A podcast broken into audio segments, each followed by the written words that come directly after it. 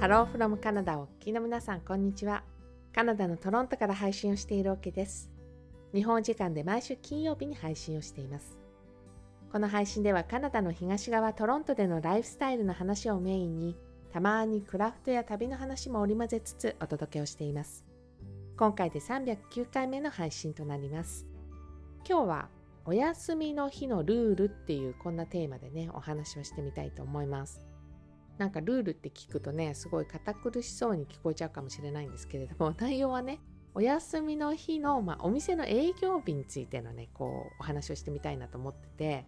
でこれ数ヶ月前に私見つけた記事なんですけれどもちょうどあの今年の5月くらいだったかなこの見つけたのが、えー、内容はこのカナダのビクトリアデーという祝日の話がここに書かれています。でカナダの祝日ってね結構複雑ででまずあの国の祝日。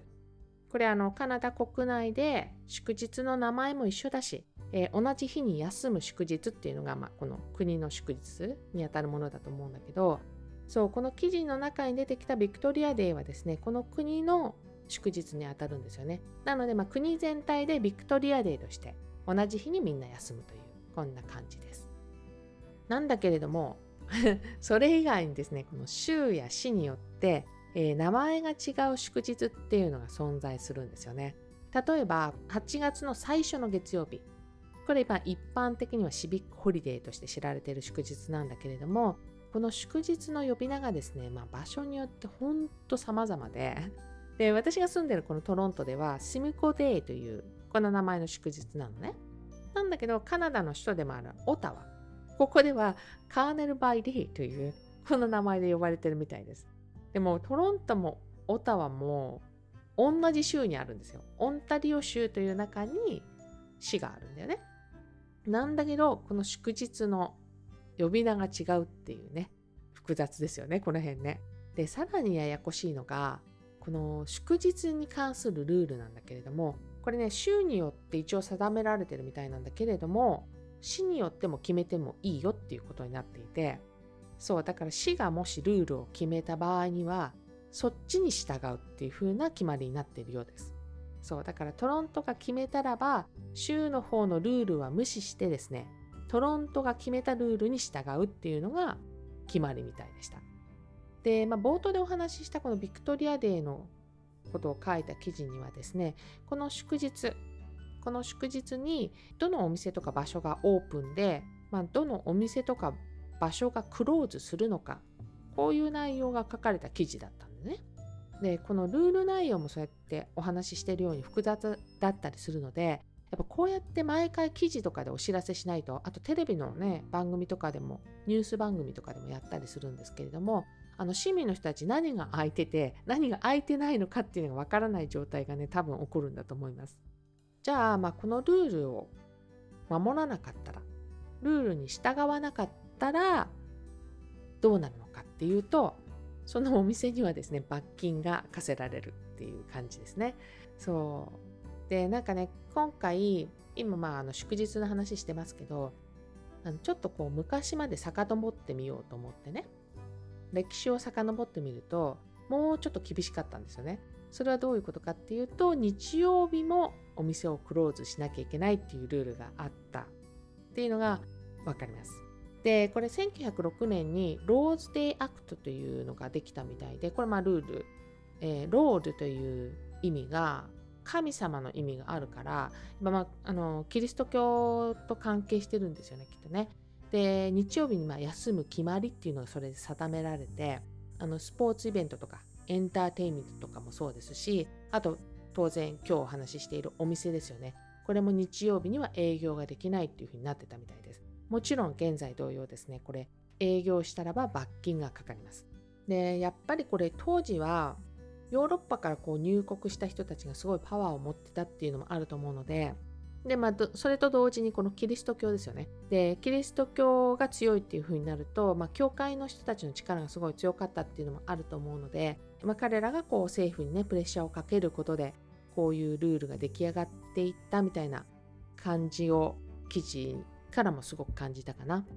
とはいえね、まあ、こういうルールがあったとしてもよ。あの反対する人は当然いるわけで。で、まあ、そこですごい有名なのがある毛皮を売るお店の人があの日曜日にもまお店を閉めることなく、ルール違反でこう営業していたと。で当然のことながらね、まあ、警察がやってきてですねこの方ね275回もですね275回もあのチャージされてるんだよね。罰金を払うように言われていた。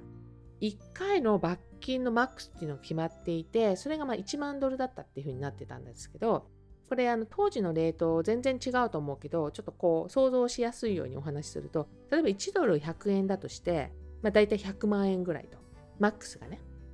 で、まあ、275回なんでマックスの、えー、罰金を払えって言われると、えー、2億7000万円ぐらいっていうね罰金が課せられてたんじゃないかなっていうふうには思いますね。えー、この人だけのこうアクションっていうわけではないと思うんだけれどもえー、何かしらねこれだけ罰金払いなさいって言われているようなアクションを起こしている方なんで何かしら影響は及ぼしてるんじゃないかなっていうふうに私は思ったんだけど、えー、最終的にこの1992年ですねルールが変更になり、えー、日曜日の営業ができるっていうふうになりました。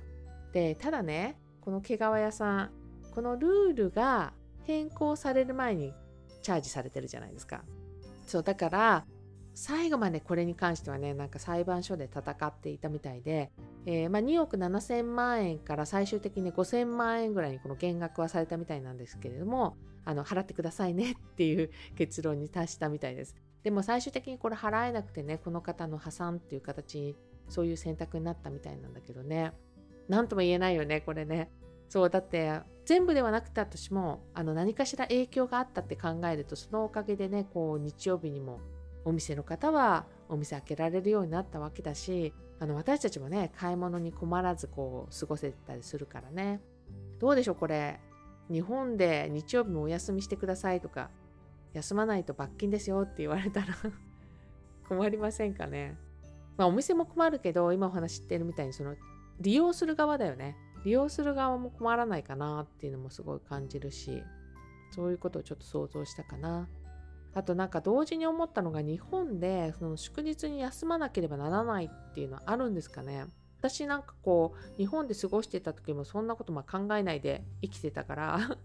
あまりなんか考えたことなかったんですけどね、お正月にこうお休みするっていうお店はあったかなっていうふうに思うしでも同時になんか空いているお店もあった感じだったしプラスなんか罰金払うとかっていう感覚があんまりなかった感じだったんでま、調べてないですけれども、もしね、ご存知の方いたらぜひあの教えてもらいたいな、なんていうふうに思います。同時にあの皆さん、こう、今でこそね、こう、便利に、さすがに日曜日にお店が全部閉まるとかはないと思うので、日本では。ちょっと想像してみていただけたらな、なんていうふうに思いながら今日お話をさせていただきました。309回目の配信はちょっと複雑なカナダ国内の祝日についての決まりと少し歴史を遡ってですねえー、日曜日のお店の営業についてこうお話をしてみました。最後まで聞いていただきどうもありがとうございます。また次回の配信でお会いしましょう。カナダ・トロントからオケでした。